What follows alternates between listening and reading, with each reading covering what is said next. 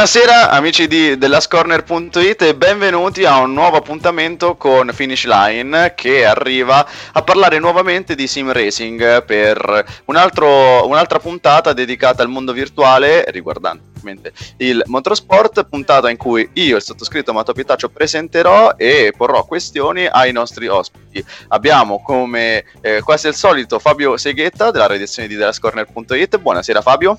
Ciao, buonasera, buonasera a tutti gli ascoltatori.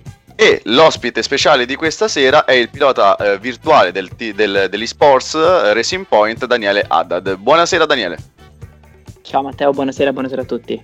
Siamo veramente abbastanza ricchi di azioni in questo periodo, azioni che purtroppo non è reale, ma il mondo virtuale, il contesto virtuale ci sta fornendo tanti campionati di cui parlare, tanti eventi, a partire dalla Race of the World, uh, arrivando all'iRacing, il campionato, semicampionato IndyCar, la NASCAR, eh, assetto corsa competizione con il campionato GT3, insomma tanta carne al fuoco che può portare in alto il, il mondo virtuale, che forse deve approfittare di questa occasione per esaltarsi e diventare ancora più diffuso nel, a livello globale.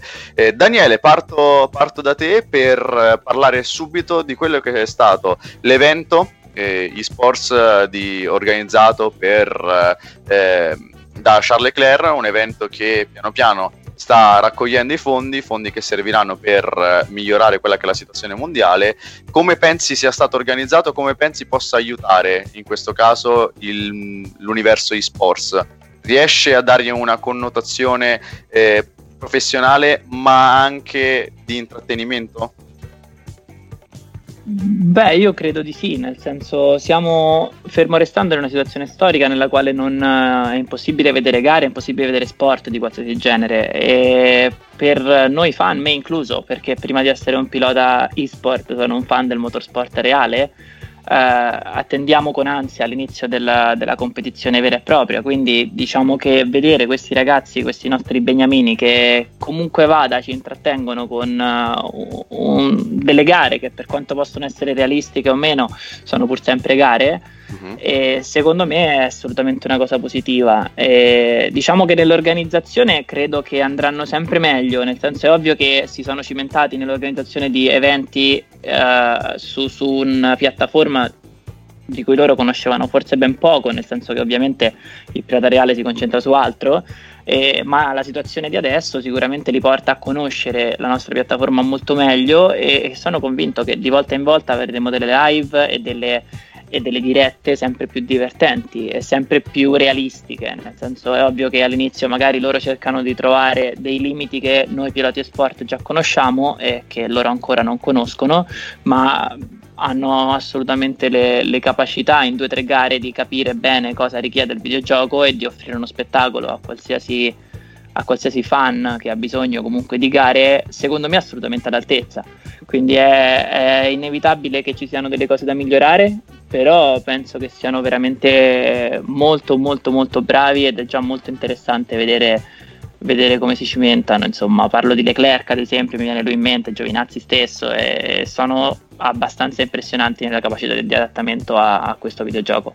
Oltre a livello economico, che sicuramente è importantissimo in eh, eh, novità come ad esempio la Race, World, la Race for the World, no? Mi chiedo soprattutto se Formula 1 di Codemaster, Formula 1 2019, era pronto a questa messa in scena, era pronto a livello eh, estetico, a livello visivo per presentarsi sul, ehm, sulla scena mondiale come punto di riferimento per, eh, per i campionati sports o secondo te a livello di programmazione, a livello di studio, eh, manca ancora qualcosa. È soddisfacente secondo te questo Formula 1 2019 per come viene posto da Codemaster, da Codemaster insieme a, Formula 1? Alla Formula 1? Allora, guarda, prima di tutto economicamente è una cosa molto, molto bella quella che stanno mm-hmm. facendo, cioè raccogliere i fondi e fare tutto questo per, per, dare una mano in una situazione che ovviamente è un po', un po complicato, quindi il, il progetto è veramente bello e solo per quello dovrebbero essere veramente saltati questi ragazzi e, e tutti quelli che consentono di fare questo lavoro. Uh, parlando di F1, uh, eh, io ho iniziato qualche anno fa, quindi la differenza fra quel F1 di qualche anno fa e adesso secondo me è notevole uh, e ogni anno credo che F1 stia facendo un passo in avanti, la Codemaster in generale, cercando di ehm, rendere la, il compartimento online principalmente, nel senso che è quello che poi dà lo spettacolo, da, dalle live, dall'opportunità di, di, vedere in modalità spettatore quello, l'azione che tu vedi in pista e far sì che comunque le persone vedano una gara che a livello estetico assomigli veramente abbastanza a quello che vedi nella realtà. E io credo che onestamente loro stiano andando nella direzione giusta. C'è qualcosa da fare, è ovvio, nessuno si aspettava di essere il centro dell'attenzione in questo, in questo periodo, credo, Codemaster inclusa. E quindi è ovvio che loro debbano cercare di continuare a migliorare, a lavorare e a, sistemare quello che, che, va un po' meno. Però rispetto a quando ho iniziato, secondo me i progressi sono stati veramente, veramente buoni e credo che nei prossimi anni continueremo così. Cioè la, la guidabilità della macchina diventerà per noi ragazzi e piloti, secondo me, sempre migliore e, e la visibilità che, che, le persone notano diciamo, dai nostri onboard, quello che loro vedono, si, credo andrà ad assomigliare sempre di più a quello che, che poi in realtà vedono, vedono dai veri onboard. Tu probabilmente, essendo un pilota virtuale degli sports di Formula 1, riesci a notare qualcosa di più a livello soggettivo, no? Facendo parte di quel mondo da dentro, vedi cose che chi magari è semplicemente spettatore non può, non può analizzare, non può vedere. Passo la palla a Fabio che appunto più che pilota è un, uno spettatore e avendo uno spirito molto critico, Fabio, ti mhm. chiedo, mm-hmm. vedendo le gare di Formula 1, Race for the World o comunque gli eventi sports che vengono eh, trasmessi il fine settimana e poi guardando anche tutti gli eventi che vengono organizzati su iRacing eh, parliamo dell'IndyCar o, o, della NASCAR, oppure su assetto corsa competizione, che differenze noti in particolar modo? Allora, la differenza principale a favore di F1 2019 in particolar modo sono le telecamere, non solo gli onboard ma in generale anche le telecamere della pista perché sono telecamere molto molto simili a quelle reali mentre su iRacing, eh, assetto corsa competizione, assetto corsa, diciamo la versione classica e anche GT Sport, le telecamere non sono così completamente realistiche a mio parere.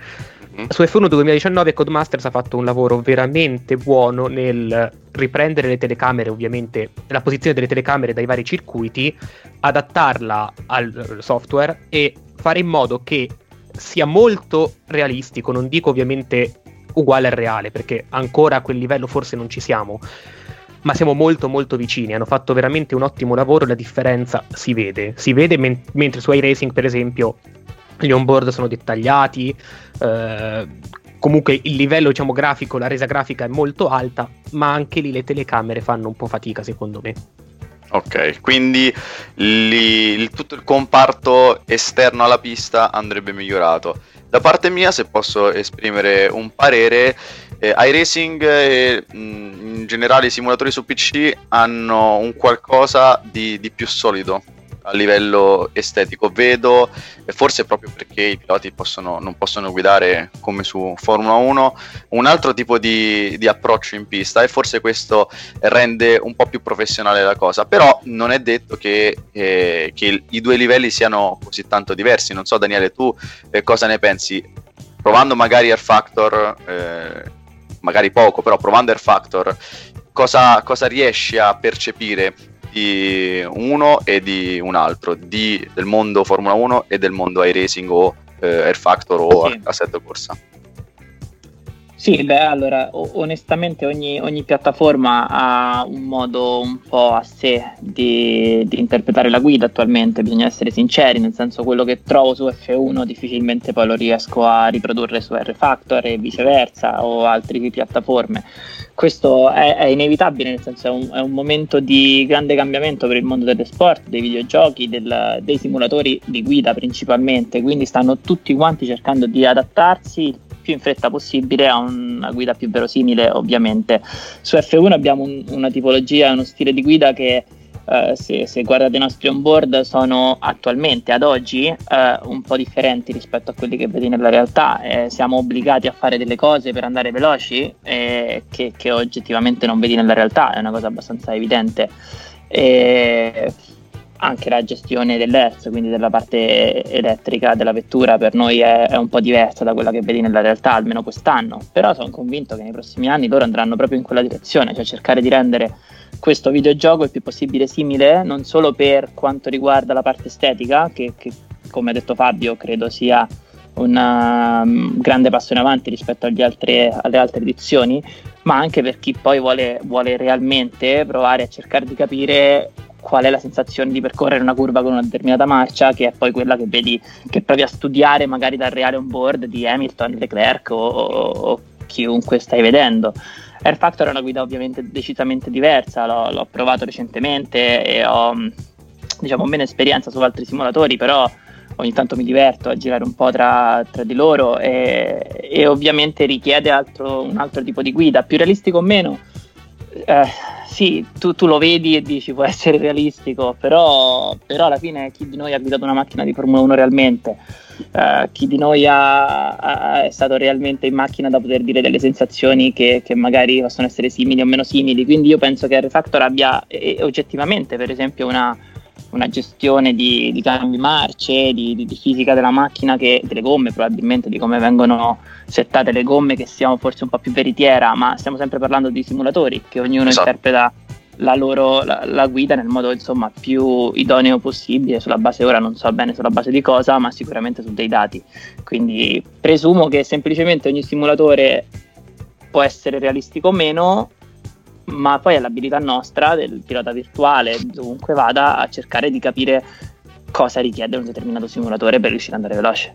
Assolutamente. Poi c'è la distinzione che va fatta tra i due contesti, perché eh, la Formula 1 è stata molto criticata, soprattutto per il primo evento in Bahrain, ma ricordiamo che Codemaster cerca di sviluppare ogni anno, quindi eh, a cadenza annuale, un titolo che deve essere fruibile da tutti, non solo da sim drivers, non solo da piloti che corrono senza aiuti.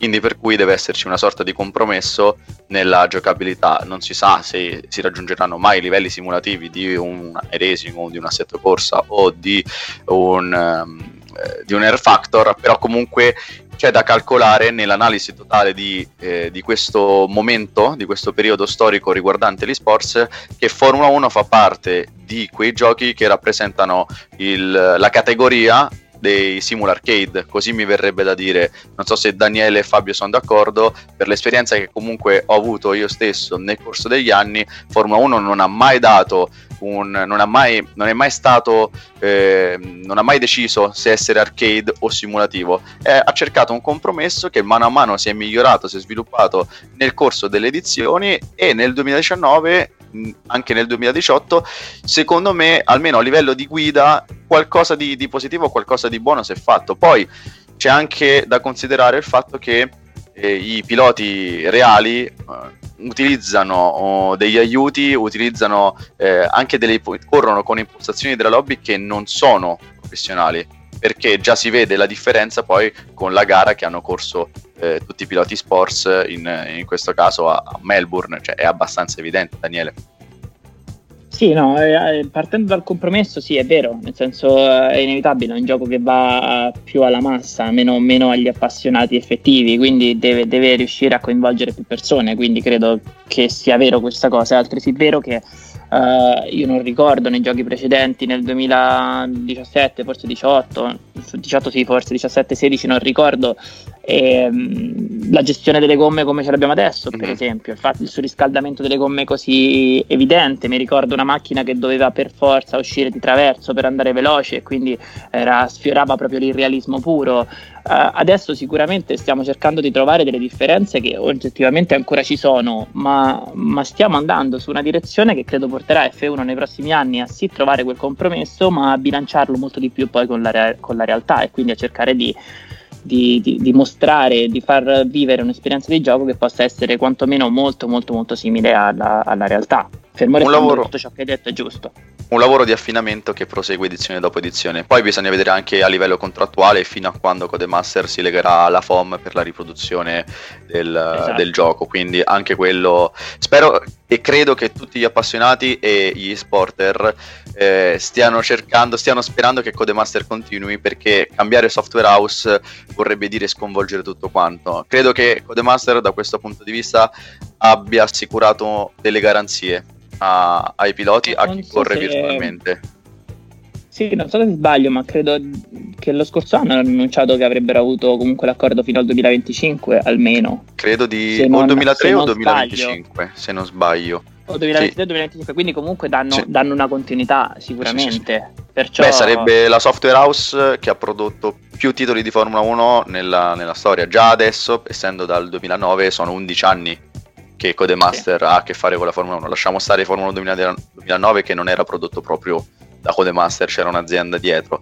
Però dal 2010 in poi c'è differenza, c'è un'enorme differenza a, a livello fisico, a livello di sviluppo, vuoi perché la tecnologia è andata avanti, vuoi perché anche eh, lo studio si è migliorato, ad esempio all'interno del, del progetto c'è David Greco, che è uno dei sim driver più forti credo anche a livello mondiale, a livello italiano sicuramente, a livello mondiale è sempre stato partecipe a, campionati o eventi che hanno, hanno messo in mostra un, un, talento che a Formula 1 ha dato tanto, perché da quando Greco è entrato dentro in Codemaster, è stato preso da Codemaster, ha sicuramente dato quel quid in più a livello, a livello di guida, a livello fisico. E, e, vediamo, io spero che si possa continuare su questa linea, dando però eh, sempre più un, um, un, uh, un qualcosa di, di rilevante alla simulazione, sebbene deve essere un compromesso. Fabio, tu come hai percepito questo,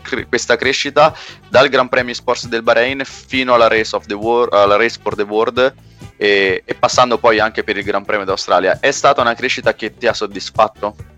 Allora, ehm, partiamo dal presupposto che oggettivamente il Gran Premio del Bahrain con tutto il rispetto per chi ci ha partecipato, ma è sembrata, ci ha dato l'impressione di essere una cosa organizzata in fretta e furia per cercare fondamentalmente di tappare un buco. Da lì hanno avuto un'evoluzione molto importante, sono veramente passati di livello fin dall'appuntamento successivo, dimostrando innanzitutto di aver capito magari cosa non era andato bene nel Gran Premio del Bahrain, adattandosi in modo da migliorare appunto l'evento e portando due, in particolar modo nel, con il Gran Premio dell'Australia, due gare, una con diciamo VIP quindi comunque uh-huh. non necessariamente legata ai, ai, piloti sotto contratto esports, ma con o piloti reali o personalità famose. E poi una gara, diciamo, mi viene da dire più seria, tra virgolette, ehm, con appunto le modalità classiche delle gare esports effettuate nella serie di Formula 1, con i veri e propri piloti, tra cui anche Daniele questo tipo di impostazione sicuramente ha portato molto più interesse, in primis perché sono riusciti a portare vari piloti reali, l'esempio appunto Charles Leclerc, Alexander Albon, ehm, Lando Norris comunque sempre presente e così via. E poi una gara, diciamo, di quelle classiche per, per il tipo di titolo F1 2019, mhm. quindi a livello più serio con le impostazioni un pochino più restrittive. Eh, che comunque ha portato molto spettacolo e ha portato battaglia. Una, una, piccola, diciamo, una piccola cosa che volevo sottolineare è anche come siano state eseguite entrambe le gare in modo importante, cioè il pubblico ha recepito positivamente sia il, diciamo, la gara quella un pochino più rilassata con le impostazioni un pochino più agevoli, uh-huh. sia hanno seguito in modo allo stesso, cioè, allo stesso modo con attività la gara diciamo, dei piloti sports e è normale che F1 2019, riprendendo un pochino il discorso che era stato fatto prima, sia un simularcade, quindi una, un tentativo di avvicinarsi alla simulazione delle vetture pur rimanendo abbastanza semplice per diciamo, la, l'utilizzo anche da parte di un giocatore medio o novizio, proprio perché se fosse limitato solo a una certa categoria non avrebbe il successo che sta avendo. Esatto. Sia F1 2019 che tutta la serie di videogiochi prodotti a Codemasters. La, come detto, lo sviluppo sta andando avanti. In F1 2020 avremo delle particolarità di cui parleremo mh, mm, più avanti. Ma mano a mano loro continuano a migliorare, a portare sempre più cose nel gioco per renderlo sempre più di simulazione, pur mantenendo il, mm, l'aspetto arcade per appunto anche dei ragazzi che possono avere 13-14 anni o anche meno che hanno, ricevono del gioco in regalo, lo installano, hanno magari un volante anche non, non necessariamente una, un setup insomma di quelli eh, con cifre a tre zeri però possono permettersi di provare anche abbassando difficoltà e dire ok, st- riesco a giocare senza problemi. Su iRacing, per esempio, una cosa del genere non sarebbe possibile ed è qui che è la chiave di Codemasters per andare avanti. Sì, è il discorso compromesso che penso possa rappresentare l'obiettivo di tutta l'azienda. Esatto. E secondo te, Fabio, il, il, fatto di far correre i piloti reali a una distanza di gara del 50%, quindi una gara che all'incirca dura un'oretta con qualifiche comprese, e i piloti sports al 25%, quindi una gara che dura all'incirca mezz'ora, può mh, mm, essere interpretato come un segno positivo o un segno negativo?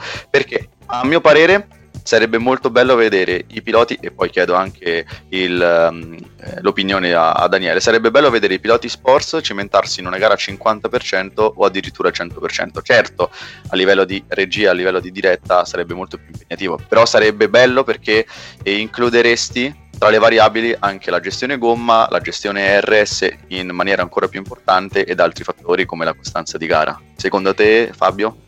Allora, mh, secondo me dovrebbero allungarla mh, mm, fino ad arrivare al 50% o anche al 100% nel caso, ovviamente magari non sempre perché il 100% due ore è Sono molto difficile che il pubblico le segua. Dico due ore diciamo come limite massimo, esempio di Singapore, però eh, diciamo... Un'ora e 40 più o meno. Sì, mm, ma comunque intendo il, la distanza lunga è molto difficile che il pubblico la segua interamente, come invece accade per le gare diciamo, reali.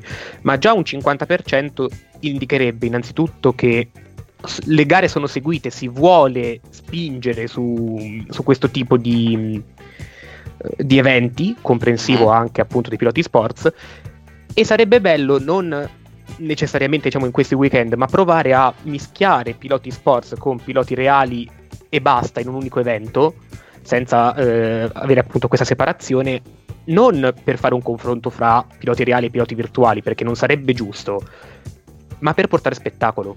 Perché avere sia i piloti reali, appunto, del calibro di quelli che ho citato prima, Leclerc, Albon, Norris, con piloti esports, che possono essere un David Tonizza, un Daniele Haddad, un uh, Brandon Lee, eccetera, a confrontarsi sarebbe secondo me molto importante e molto seguito sia dal pubblico medio che guarda le gare diciamo in televisione sia dai fan degli sports che vedrebbero i propri beniamini in pista con i piloti reali. Daniele, accoglieresti positivamente questo probabile allungamento a un 50% di distanza di gara?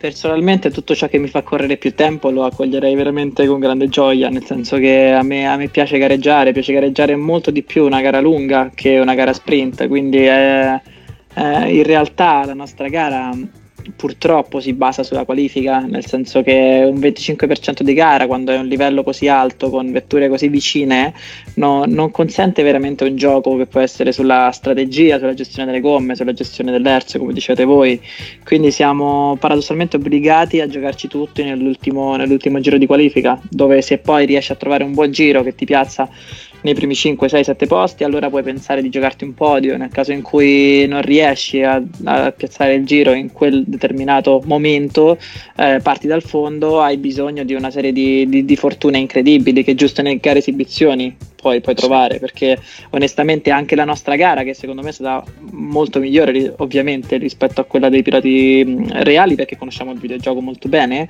quindi sì. sembrava molto più realistica e nonostante quello c'è stato secondo me molto, molta azione alle volte anche molta aggressività che durante poi il campionato reale vuoi perché ci sono in palio i punti vuoi perché veramente sei in campionato devi cercare di limitare un pochino quindi i rischi che prendi sono un pochettino ridotti rispetto ad una gara esibitiva esibizione è, è, inevitabile che quindi alla fine chi parte dal fondo o, o, comunque nella seconda metà difficilmente poi riesce ad ottenere molti punti avendo anche comunque una finestra di pit stop che bene o male è identica per tutti è non è che poi ha alternare veramente tanto.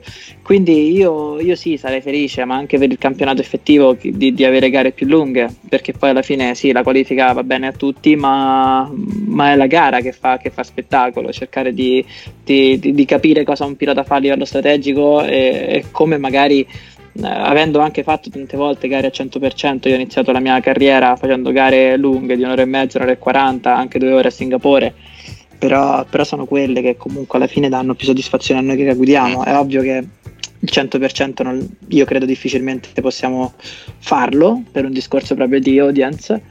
Uh, ma il 50% penso potrà essere il futuro, nel senso che è un buon compromesso, parlando appunto di compromessi tra strategie un po' più aperte, quindi finestre di pist-up un po' più ampie e, e, magari anche gestione gara piuttosto che solo una sprint race dove, dove poi alla fine conta la qualifica. Il mio sogno, che è abbastanza utopistico, devo ammetterlo, sarebbe vedere magari proprio in questo momento in cui si fa poco, si sta a casa, si è a casa, le qualifiche il sabato e il 100% di gara la, la domenica. Sarebbe fantastico. Riguardo però i piloti sports, perché eh, avrebbero una visibilità veramente eh, elevatissima ai massimi, ai massimi livelli, eh, darebbero tanta qualità in pista, una qualità che poi farebbe coinvolgere, aumenterebbe il coinvolgimento degli spettatori, probabilmente anche degli investitori che eh, potrebbero interessarsi a, a, questo di, a, questo tipo di, gare. Eh, in, in, sintesi, eh, credo che comunque il, la miglior soluzione sia aumentare la gara al, al 50% di distanza perché eh, rimani nell'arco 45 minuti, un'ora, 45 minuti, 60 minuti in cui il pubblico ha la totale concentrazione. Poi se si dovesse andare già sull'ora e mezza forse eh, il pubblico potrebbe distrarsi e, e perdere interesse verso, verso l'evento, verso la, l'appuntamento. Quello che invece vorrei chiederti cambiando discorso, però rimanendo sempre in tema Formula 1, è il setup, l'assetto. Formula 1 con eh, gli anni è cambiato. Nel 2017 l'assetto lo faceva praticamente solo e soltanto la zavorra e, e bene o male dovevi adattarti correndo con la zavorra spostata tutta dietro per avere una macchina sovrasterzante. Negli anni è andato avanti ed è, ma- ed è cambiata, si è trasformata la sensibilità nel modificare un parametro piuttosto che un altro, Daniele.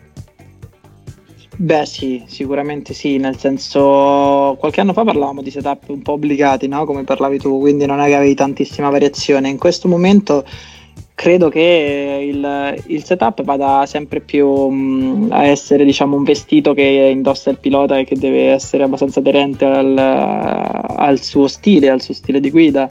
Quindi inevitabilmente adesso cambiare parametri dà una sensazione diversa rispetto al passato e dà anche molta più uh, libertà a noi di poter scegliere la macchina in un modo piuttosto che un'altra, fermo restando che fare il setup è difficile nella realtà eh, figuriamoci che ha ancora ovviamente molti molti più parametri rispetto a quelli che un gioco come F1 mostra però è, è difficile trovare il bilanciamento ideale in ogni pista anche per noi perché comunque alla fine eh, bisogna cercare di, di avere mm, il gioco del setup cercare di avere la macchina più veloce possibile piacevole o meno devi cercare di ottimizzare la macchina in modo che nella pista riesca a essere tra i tratti guidati e i tratti rettilinei il più veloce possibile. Quindi non è è, non è semplice anche per noi riuscire a, a um, ottimizzare la macchina in ogni pista.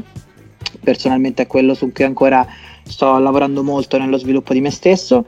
E, um, figuriamoci anche nelle realtà ovviamente che hanno mille parametri in più. Spesso sentiamo dire dai, nella realtà che comunque il, il lanciamento non era perfetto, che non hanno avuto la, la, sensazione della macchina che si aspettavano durante le prove e quindi diciamo che dietro il mondo dei setup c'è c'è veramente un, un, mondo da aprire che è veramente gigante e su F1 stanno piano piano implementandolo sempre di più ma è anche vero che per il compromesso che dicevamo mm-hmm. i parametri credo rimarranno tali quindi sempre molto sì, ristretti sì. No, vabbè, ma è anche giusto così perché poi se si dovessero modificare, aggiungere altri parametri, poi penso si andrebbe anche a complicare un qualcosa che ora sembra bilanciato. Certo, credo che qualche bug a livello di setup sia ancora rimasto, e non so se il cambiamento, anzi no, l'eliminazione della Zavorra abbia influito o meno su, sulle prestazioni dei suoi setup. Eh. Questo lo chiedo in particolar modo a te, Daniele. Però in generale si può affermare che un setup su Formula 1 ce lo si può aspettare abbastanza semplice, no? Però comunque quei 10-11 parametri possono essere par- eh, personalizzati e di capitolo in capitolo hanno avuto un aumento, un incremento di, di sensibilità. Sì, allora, sintesi. Uh, fermo, fermo, restando che se ci fosse qualche bug su F1 uh, eh, sarei il primo a chiedertelo perché io ancora non l'ho trovato, quindi sono... No, perché una volta ad esempio c'era la zavorra eh. destra, destra, sinistra, no zavorra scusa, eh, mi sembra sì, campanatura destra, destra, sinistra, esatto. sinistra, che tutti usavano quello, adesso eh, sinceramente io mi limito a commentare, quindi corro, no, corro no, meno diciamo su Formula 1. Potrebbe essere, in realtà come, come dico sempre, come, in realtà questo è proprio il mio pensiero, credo che ogni videogioco sia un, un composto di codici, codici immessi da esseri umani, quindi inevitabilmente credo che nei prossimi um, anni si andrà sempre a migliorare questa cosa, ma se ci sono degli errori nei codici inseriti, eh, può capitare che ci siano dei, dei, bug che ti fanno magari andare la macchina in un modo piuttosto che un'altra o delle sensazioni diverse. Su questo F1 personalmente eh, ci ho lavorato molto, ho fatto fatica, io non, non, trovo un parametro che dici sai è perfettamente Universale. uguale in ogni, in ogni, pista, quindi io perlomeno non l'ho trovato, non so altri team eh, se magari sono riusciti in, in, qualche modo a analizzare il gioco in, in, modo migliore rispetto a quanto io non abbia fatto. Eh, però, però, sì, la sensazione è che comunque cambiando adesso dei parametri ottieni che dalla macchina hai una determinata risposta. Poi ovvio che uh, nel gioco l'esperienza fa la differenza, nel senso più giochi, più capisci veramente quel parametro a cosa corrisponde e, e più a quel punto ti diverti anche a, a, limare il dettaglio e quindi cercare di andare a capire come migliorare quella curva senza magari andare a perdere e a compromettere troppo altre sezioni. Quindi io ti dico che sì, i setup sono un elemento chiave, ovviamente, uh, però per esempio è un elemento meno chiave rispetto agli altri anni perché i setup gli altri anni ti davano molto in più a livello di, di tempo sul giro. Quest'anno col setup di default credo che puoi anche eh, stare sul mezzo secondo in alcune piste di differenza con chi ha un setup ben, ben, sviluppato. Mm. Su alcune piste sì, ovviamente non ha Baku, perché Baku per esempio è una sì, pista sì, che sì. chiede carico aerodinamico molto basso, esatto, però comunque molta velocità sul dritto, quindi ovviamente quando vai col default lì perdi molto nella parte, nella parte conclusiva eh, però in piste magari tecniche di media velocità eh, il setup default è abbastanza competitivo quest'anno e questa è anche una cosa divertente perché alla fine per i piloti medi eh, o comunque la gente che non ha neanche troppo tempo non, non, si trova a un secondo e mezzo, due secondi solo per un discorso di setup, ma sì, è sì. magari proprio una cosa inerente a, a come imparare a guidare velocemente. L'ultima domanda che ti faccio sul comparto tecnico riguardo l'assetto o riguardo comunque eh, il lato dietro le quinte, no? Nel box. Eh, la gestione della, della, gara, la gestione delle gomme. L'anno scorso su Formula 1 2018 si presentava il problema del surriscaldamento. La gomma, eh, nel momento in cui si iniziava a spingere, la posteriore soprattutto, iniziava a surriscaldarsi e dopo pochi giri, se si esagerava, si finiva con eh, l'obbligo di rientrare al box e cambiare treno di pneumatici. Nella seconda parte della stagione, eh, poco prima dell'uscita di Formula 1, Formula 1 2019, questo problema è stato quasi del tutto eliminato e pensi che ci sia qualcuno che ne ha beneficiato e qualcuno che invece è rimasto indietro con questo cambio, con questo surriscaldamento che adesso non è così sensibile, non è così rilevante? Ma in realtà è un modo di surriscaldare le gomme un po' diverso, bisogna se anche qui cercare di capire qual è quello che si avvicina un po' di più alla realtà. E ora abbiamo un tipo di surriscaldamento che prima era quasi netto, nel senso sì. che una volta che tu avevi il riscaldamento della gomma, per farla freddare eh, era molto molto lungo il processo, quindi rischiavi di perdere molto per due o tre giri. Adesso il riscaldamento della gomma l'hai, eh, ti parlo proprio di una, una, pista come Cina che sto preparando adesso, eh, lì direttamente nel, nel giro di qualifica devi comunque avere una certa attenzione alle, alle gomme perché le, le, gomme soft tendono a scaldarsi e quindi a darti ovviamente meno grip in uscita dal, dal, curvone, dal curvone nell'ultimo settore. E quindi anche lì comunque devi gestirle. È un modo è un surriscaldamento un po' diverso in realtà. Ti compromette un po' meno quello è vero nel senso che mm-hmm. magari non devi aspettare due giri per far freddare le gomme perdere tantissimo. Però in, personalmente parlando, in un livello come, quel, come, il nostro, il surriscaldamento di una gomma per tre curve è più che sufficiente per mandarti una gara in tilt. Okay. Quindi noi abbiamo assolutamente bisogno di ottimizzare tutto e anche il surriscaldamento attuale credo che non dia un, un grande vantaggio o svantaggio a qualcuno, è semplicemente imparare a gestire adattarsi questo parametro in un, esatto, in un modo diverso. Poi che magari si avvicini ancora di più alla realtà probabilmente rispetto a quello che c'era prima. Ok, perfetto. Diciamo che la, la, maggior parte dei dubbi che si possono nascondere dietro a queste gare possono essere stati mh, risolti.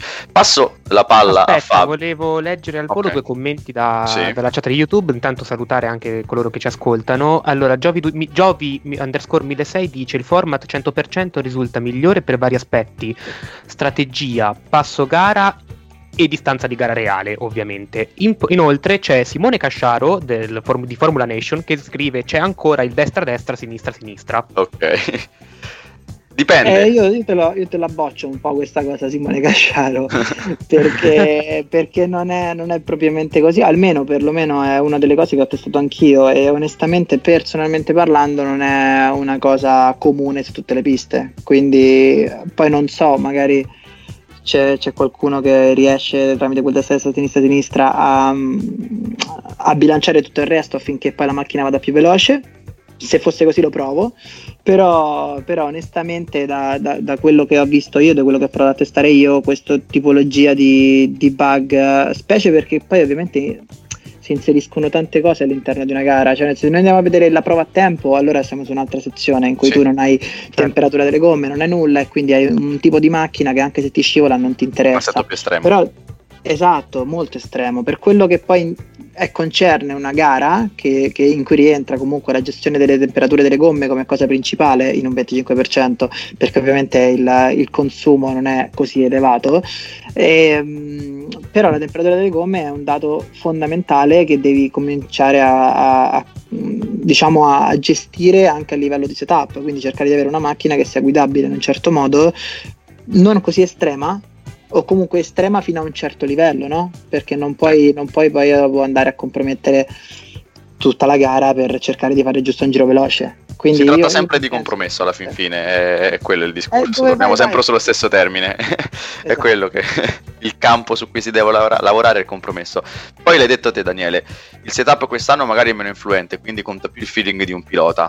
Se l'anno scorso eh, o negli altri anni il setup ti poteva dare quei 4, 5, 6, addirittura un secondo in più sul tempo totale, poi dipende dalle piste, varia da pista a pista, magari quest'anno eh, seguendo il, il, discorso che hai appena fatto, la sensibilità forse può essere minore no? nel cambiare allora un parametro eh, rispetto a, piuttosto che un altro, il parametro della convergenza rispetto al parametro so, del, della rigidezza delle sospensioni, eccetera, eccetera. Quindi conta probabilmente il feeling di un pilota e il feeling si esalta ai massimi livelli quando le gare sono corte, perché se hai una gara da un'ora e 40, da 56 giri, hai il tempo magari per abituarti, no? magari all'inizio fai fatica, però dopo puoi prendere confidenza e spingere. Se hai una gara da mezz'ora, hai una gara da 15, da 15 giri, tu devi avere un feeling pronto, istantaneo, che ti permette dopo curva 1 di spingere come spingi sempre. Deduco questo io. Sì, sì, onestamente sì, è un tipo di gara diverso. Io, io, preferisco per esempio avere la gara lunga perché a me piace gestire la gomma, gestire la macchina e, e sapere cosa chiedere alla macchina giro dopo giro eh, in relazione a quello che mi serve per una strategia. Qui devi fare una gara qualifica, quindi non hai onestamente uh, modo e, e, tempo di poter pensare molto alla strategia, devi solamente spingere e cercare di, di andare il più veloce possibile. È anche vero che in gara esistono altri fattori che complicano la vita, nel senso che il DRS, che è un elemento fantastico per chi prova a superare, per noi diventa quasi inutile, perché a parte il secondo che ha DRS in vantaggio sul primo che non ce l'ha, tutti gli altri hanno DRS con quello davanti, quindi a livello di velocità sul dritto o c'è un errore da, da persone, da, da, qualche ragazzo che magari ti consente di, di, di, di, sopravanzare. Onestamente il livello delle nostre gare è talmente alto e credetemi è veramente un livello altissimo che, mm, che l'errore è praticamente nullo e perciò spesso nelle nostre gare, ci, se avete visto il campionato, sì, sì, ci trovavamo con un treno, un treno di macchine, di vetture uno dietro l'altro che cercava in tutti i modi di provare a prendere lo spunto, ma che poi tante volte era, era veramente complicato riuscire a fare. Io immagino una qualifica completa con, eh, con, questo tipo di livello, con Q1, Q2 e Q3, visto che poi in Australia eravate in 20, in quanti? 2, 3, 4 decimi? Forse? Non ricordo sì, diciamo che allora in Australia, in Australia c'è stato un grandissimo giro di Rasmussen sì. che ha fatto la differenza onestamente e ha guidato veramente molto bene, quindi aveva forse l'assetto ideale, lui è stato molto bravo, quindi mm-hmm bravissimo lui. E tutti gli altri, diciamo, c'è chi ha ottimizzato chi più chi meno il, il giro. Eh, personalmente non l'ho ottimizzato, quindi non sono stato molto felice della mia prestazione in Australia, poteva essere sicuramente migliore. Però insomma poi alla fine sono, sono, situazioni che capitano nell'ottica di una gara, poi delle volte qualifiche vanno un po' meglio, alle volte un pochino peggio, però è ovvio che nel, nel gruppo la differenza alle volte io credo che ho visto qualifiche anche in sport con in 2-3 decimi veramente penso 13-14 macchine. E, e questo veramente è un dettaglio perché alle volte perdere il decimo eh, è veramente facile, cioè si parla di un, di un, bloccaggio, di una trazione leggermente troppo presto sul gas o leggermente in ritardo delle volte, quindi si tratta veramente di inerzie. E, e compromettere una qualifica alle volte è veramente questione di, di, di, un dettaglio che ti è andato male nel giro. Eh, per fare questo, per avere la qualifica ottimale, inevitabilmente devi cercare di avere un setup che sia ottimale e, e anche su questo è vero che da una parte c'è meno sensibilità, come dici tu, nel senso che non c'è tanta differenza tra il setup di default e un setup ottimizzato rispetto agli altri giochi, dove ovviamente c'erano anche un secondo, un secondo e mezzo, ricordo qualcosa del genere se non erro, e adesso ovviamente il delta è molto ridotto, da una parte è una cosa positiva, dall'altra per noi richiede ancora più sforzo per cercare di andare a trovare quel decimo, quel decimo e mezzo che fa poi la differenza in queste Pura gare. guida. Uh, sì e no. Diciamo. Sì e no, diciamo che sicuramente la guida fa la differenza, la guida fa la differenza quando la macchina la senti tua. Okay. Quindi eh, è inevitabile che quando hai un tipo di setup che magari alle volte avere il setup perfettamente bilanciato non è detto che sia veloce. Quindi magari alle volte serve un setup più stroversante in alcune piste dove magari non soffri di temperatura gomma eh, che però magari ti fa essere più rapido e veloce nel mettere la macchina dritta e trazio- avere una buona trazione. Altre volte invece è un po' diverso, quindi in realtà ti dico sì, la guida fa, fa, veramente anche un po' di differenza, ma io continuo a pensare che uh, un, un, setup altamente sviluppato ti consente di guidare con una facilità che altri setup fai con molta più fatica, diciamola così. Dubbio che mi è venuto adesso, eh, mi è sorto adesso. In Australia voi correvate, correvate con tagli su rigoroso, giusto? Sempre su... sul rigoroso, sì. Ok, sempre sul rigoroso. No, perché è uscita, stavo ragionando su quelle che erano state le polemiche, no? i lati negativi, e i piloti reali, se non erro, hanno corso o senza taglio o con tagli ridotti. Hanno Quindi, corso, se non ricordo male, senza tagli. Senza tagli. E lì, visto che c'era tanto pubblico, in quel caso, con Leclerc, eh, Albon, il fratello di Leclerc Arthur, Antonio Giovinazzi, comunque tutti i piloti reali, vista la grande affluenza, molti sui social hanno eh, definito un Formula 1 2019 come un gioco cui si può tagliare, si diventa tagliaerba per andare veloci. Poi però c'è stata la controprova, perché nella gara dopo i tagli sono stati meno evidenti. Certo, bisogna sempre sfruttare la pista perché i cordoli non sono eh, altissimi, non ti scompongono molto la macchina in Australia, però c'è stata una grande differenza. E qui sta eh, anche credo nel il, questo è il compito di chi racconta questi eventi spiegare le differenze per evitare che poi si fraintenda e si, sì. si pensi a Formula 1 come un, un gioco che non è, non è, per nulla realistico. Delle basi di, di realismo ci sono e, ed è più attinente a un livello simulativo le gare e-sports ovviamente rispetto a quella che hanno possibilità reali. Questo deve essere ben chiaro Guarda, sono pienamente d'accordo, pienamente d'accordo, con te, ti dico anche che onestamente eh, F1 è molto più rigoroso della realtà.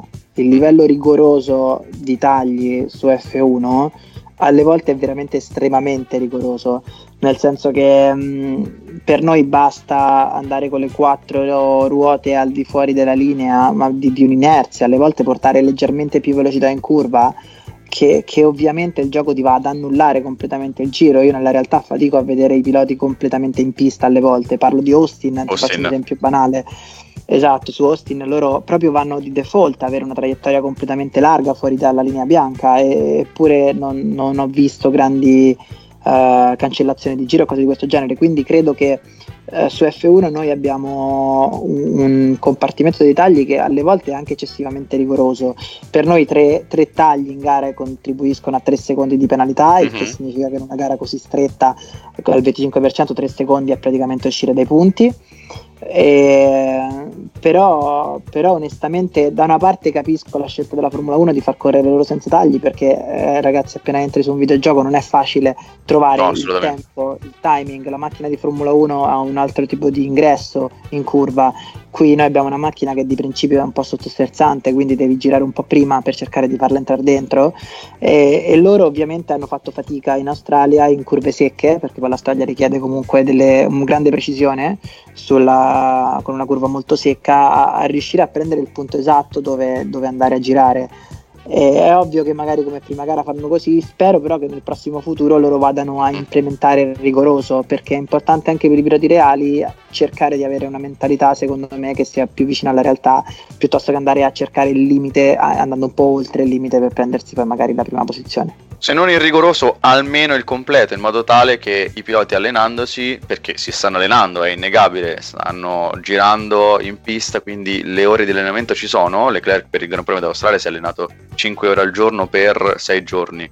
Quindi il modo per imparare la, la pista e imparare i limiti, secondo me, modo e tempo ci sono. E, e spero anche io da, da, parte mia che si possa avere almeno un taglio completo per evitare che eh, Formula 1 a livello di immagini passi come un semplice videogioco e non come un qualcosa di più perché poi eh, è, è normale che chi non conosce, chi non è esperto in materia chi approccia per la prima volta questo mondo si trova un po' spaesato e dice no, a me queste cose non interessano, eh, non sono veri piloti, ciao, cosa che secondo me a mio parere è, è molto è sbagliatissimo perché spesso e volentieri chi corre nei simulatori è bravo anche nel, nel motorsport reale e ne abbiamo parlato l'altra volta vari sono gli esempi GT Academy con Ordonius e Mardenburg che hanno corso al Nürburgring o a Le Mans abbiamo visto anche Igor Fraga che ha vinto su GT, GT Sport e correrà in, in Formula 3 quindi eh, non si devono creare pregiudizi, semplicemente questo per chiudere il discorso eh, Gran Premio d'Australia, eSports e, e Formula 1. Passo la palla, come stavo dicendo prima, a Fabio Seghetta. Fabio, eh, tu sei uno dei più grandi conoscitori del motorsport americano, statunitense, nella redazione di TheLastCorner.it, no? E, Abbastanza, ma sì, non sono il solo, stranamente. Non sei il solo, sei, infatti ho detto uno dei, perché poi c'è Marco che salutiamo, che, che regia ci che, che regia e appena sente America si, si sveglia. E, in America hanno preso molto seriamente questa cosa degli sports, anche a livello economico, sponsor, investimenti e, e quant'altro. Tutto ciò che non, non, è un evento che rimane di per sé eh, esclusivo alla diretta, alla gara, ma c'è dietro un investimento, un, una sorta di impegno collettivo che è più grande eh, rispetto magari a quello che, che si vede in, in Europa. Sì, esatto. Però quello che ti chiedo io, IndyCar, due circuiti diversi, hanno corso, tre circuiti diversi, hanno corso a Watkins Glen, poi eh, in Alabama e terza pista l'Ovale in Michigan. Michigan. È un IndyCar che si è fermata su quel livello un ottimo livello, il livello iniziale, quello del, del Glen, della prima gara che eh, è stata quasi un successo, oppure c'è stato un miglioramento passo dopo passo, perché è innegabile che l'Indy rispetto alla Formula 1 sia partita meglio.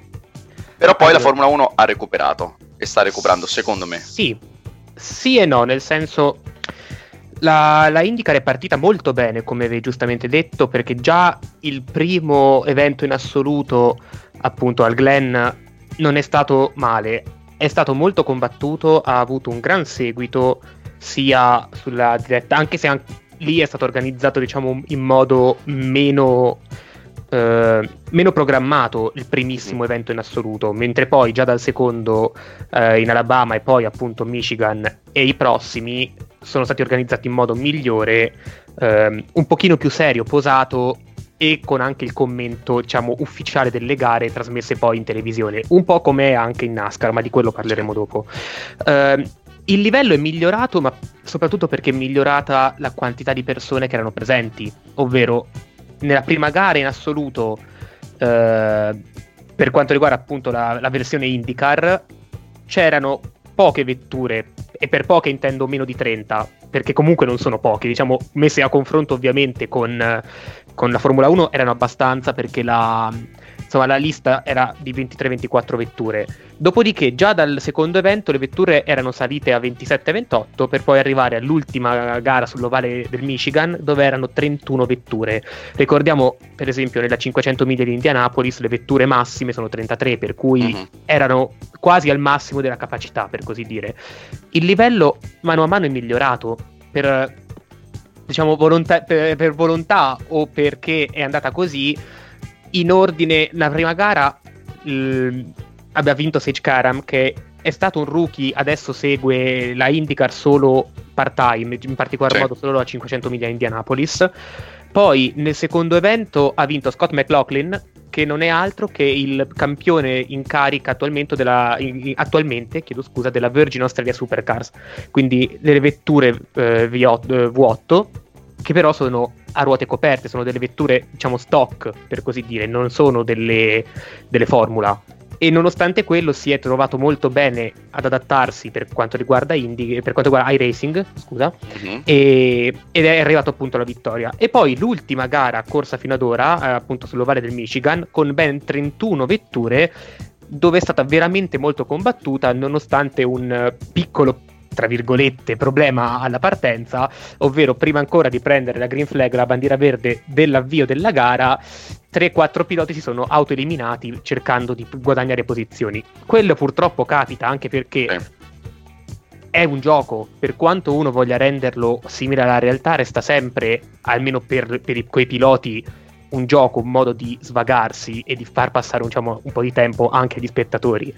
Per cui ci sta magari provare qualcosa che nella realtà non proveresti, provare a fare un attacco di più rispetto a quello che faresti normalmente nella realtà con la, rea- con la vettura vera.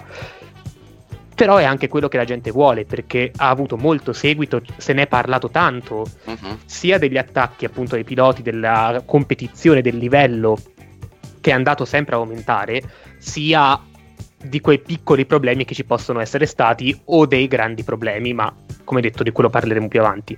Però il livello è sempre aumentato, anche piloti extra IndyCar, per esempio un Dale Earnhardt Jr., famosissimo pilota in NASCAR, oppure un Jimmy Johnson ugualmente, sempre abbastanza famoso in NASCAR, hanno partecipato a questi eventi e alla prossima gara, che sarà al Twin Ring Motegi, questa, questo fine settimana, parteciperà Kyle Busch, altro famoso campione NASCAR che ha deciso di buttarsi in, uh, in questa sfida. Ok, quindi per te è rimasto elevato il livello? Assolutamente sì, assolutamente e... sì, perché continuano a darsi battaglia come facevano in pista, forse con anche più aggressività, però c'è sempre il rispetto. Che poi alla fin fine è quello che tutti gli appassionati di motorsport americano volevano, no? Eh, sì. vedere i piloti NASCAR e IndyCar scontrarsi nella stessa pista, duellare insieme, certo nel mondo virtuale, però già sentire ad esempio un Dale Earnhardt Jr. che lotta con uh, un uh, Simon Pacenot, con un Zach Veach o comunque piloti uno che... Scott Dixon, con uno Scott Dixon, per citarne qualcuno a caso. New Garden, cioè, esatto. è, è, esatto. proprio bello, è, è, fa strano perché ok si parla solo di un qualcosa di fittizio, di, di irreale, però dà una sensazione di, mh, mm, di qualità, secondo me, secondo, secondo il sottoscritto. Non, non so Daniele poi come la pensa. Mm, faccio solo un pe- sì, sì. al volo, poi lascio la parola a Daniele. Non è solo la parte reale, cioè virtuale, ma sembra che potrebbe diventare anche appunto reale, potrebbe reale, diventare sì. qualche cosa una vera e propria sfida. Se ne è parlato per quanto riguarda l'IndyGP, ovvero quando correranno sul road course, sì. di una gara sia della Xfinity Series per la NASCAR, sia vera e propria della, della 500 miglia, non della 500, scusami, della, della, IndyCar, della IndyCar, dove piloti del calibro di Graham Ray Hall e appunto Dale Earnhardt si dovrebbero sfidare tra di loro in tutte le serie presenti in quel mm-hmm. weekend. Per cui, in un modo o nell'altro, questa pandemia può aver portato degli sviluppi non indifferenti. Daniele? Cosa ne sì, pensi dell'IndyCar su iRacing? Sì, no, onestamente la penso come voi in generale per il discorso del, delle sport. che sta salendo e sta dando una grande opportunità questa pandemia a qualsiasi tipologia di simulatore. Per quanto riguarda la Indy, non l'ho seguita veramente tantissimo, ma il fatto che eh, comunque dei piloti di anche altre categorie riescano a connettersi tra di loro e a lottare tra di loro, seppur in modo virtuale, è un qualcosa che affascina, affascina tutti, qualsiasi fan. Quindi, onestamente parlando, è, è bello, è divertente. Non so se prenderanno anche spunto magari da qualche um, gara e sport per poi magari fare qualche altro evento reale, quindi fare un mix che sarebbe comunque molto interessante. Però è, è sicuramente una piattaforma nuova sulla quale si può, si può fare anche qualche test di, di, per, per, poi magari ritrovarsi a, a, riportare quello che si è fatto nel virtuale, magari anche in qualche evento reale. Beh, sicuramente per il, per il, fan medio del motorsport qualcosa di affascinante avere tanti nomi insieme, correre e magari eh, sentire e vedere delle sfide che onestamente nella realtà non avresti mai visto. Fabio, come è stato raccontato questo evento di IndyCar in Italia? Che, che voto daresti a, alla narrazione, al racconto e al commento di un qualcosa che forse fa strano, no?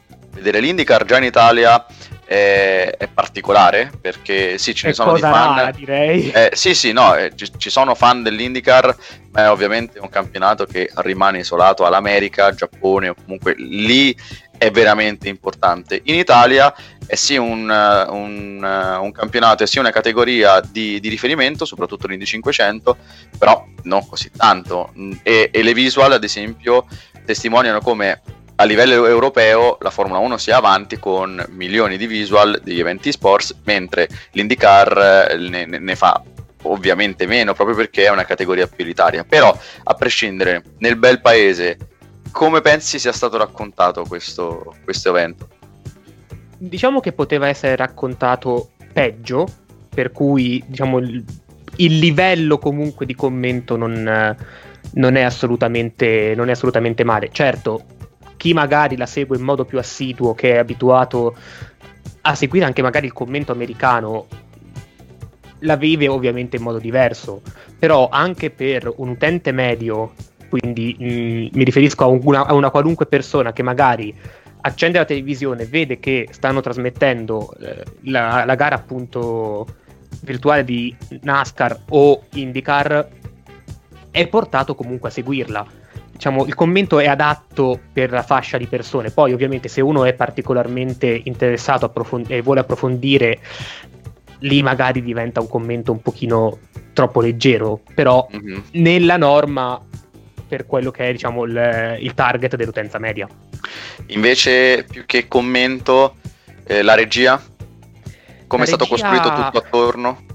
Allora, sulla regia io farei qualche piccolo appunto. Allora, io principalmente seguo come, come, detto prima, quando ci sono gli eventi li seguo direttamente dai canali eh, ufficiali su YouTube, Ciao. quindi col commento americano e tutta la parte diciamo di diretta americana.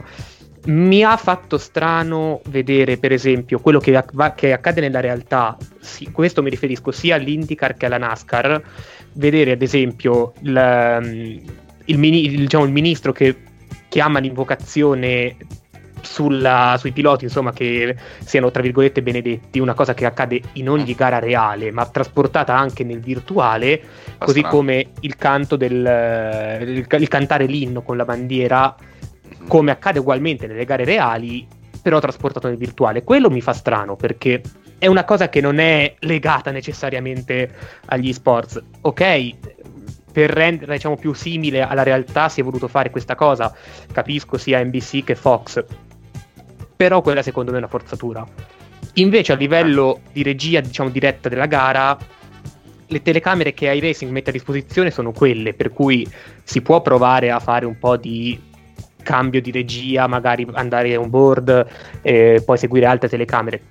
Però nel complesso non è male, diciamo che iRacing ha trovato un buon compromesso per le telecamere, sicuramente migliore eh, rispetto ad altri titoli per cui poteva andare male, ma in realtà se la stanno cavando molto molto bene. Quello che secondo me è davvero da premiare a livello di regia, a livello di, di contorno, è proprio il pre-gara tutto il pre-gara, ad esempio, a partire da quello che hai detto te, poi il giro di formazione con la starting grid che viene, eh, viene specificata, viene indicata con la grafica ufficiale, quasi la grafica ufficiale del, dell'IndyCar. Ed è quello che probabilmente manca a, alla Formula 1 perché eh, in generale, e parlo in questo caso parlo con Daniele, eh, da, sì, eh, Haddad, il pilota Racing sì. Point, manca il Formula 1, il giro di formazione e manca un qualcosa che porta lo spettatore dentro l'evento perché ab- lo abbiamo visto in Italia, non so, io ho seguito l'evento in Australia direttamente da,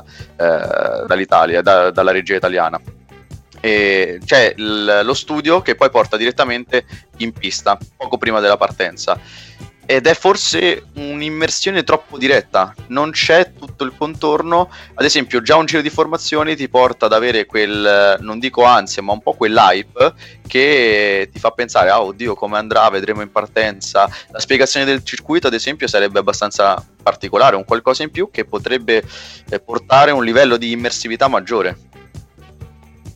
Sì, la penso come te, nel senso, onestamente, vedendo le gare di Formula 1 da fuori, il, il giro di formazione è quasi quella, quell'attesa, quell'ansia che cresce, quell'adrenalina. E quindi parlo da fan effettivamente. Io, io, quando mi sveglio anche la mattina mi ricordavo per vedere il Gran Premio d'Australia e mi svegliavo presto e per me già il giro di formazione era, era lì, era gara, come, come, il pilota riscaldava la gomma, esatto, il, lo, spie, lo spiegare bene i segreti del circuito, quindi insomma da, da, da, fan effettivo è sicuramente un qualcosa di interessante. Riguardante il gioco, ovviamente sì, questo secondo me è, un, è, anche un limite perché poi magari si connettono e vedono già i semafori che sono mezzi accesi mm-hmm. o, o, comunque con 3-4 accesi, quindi sei già lì pronto per la partenza.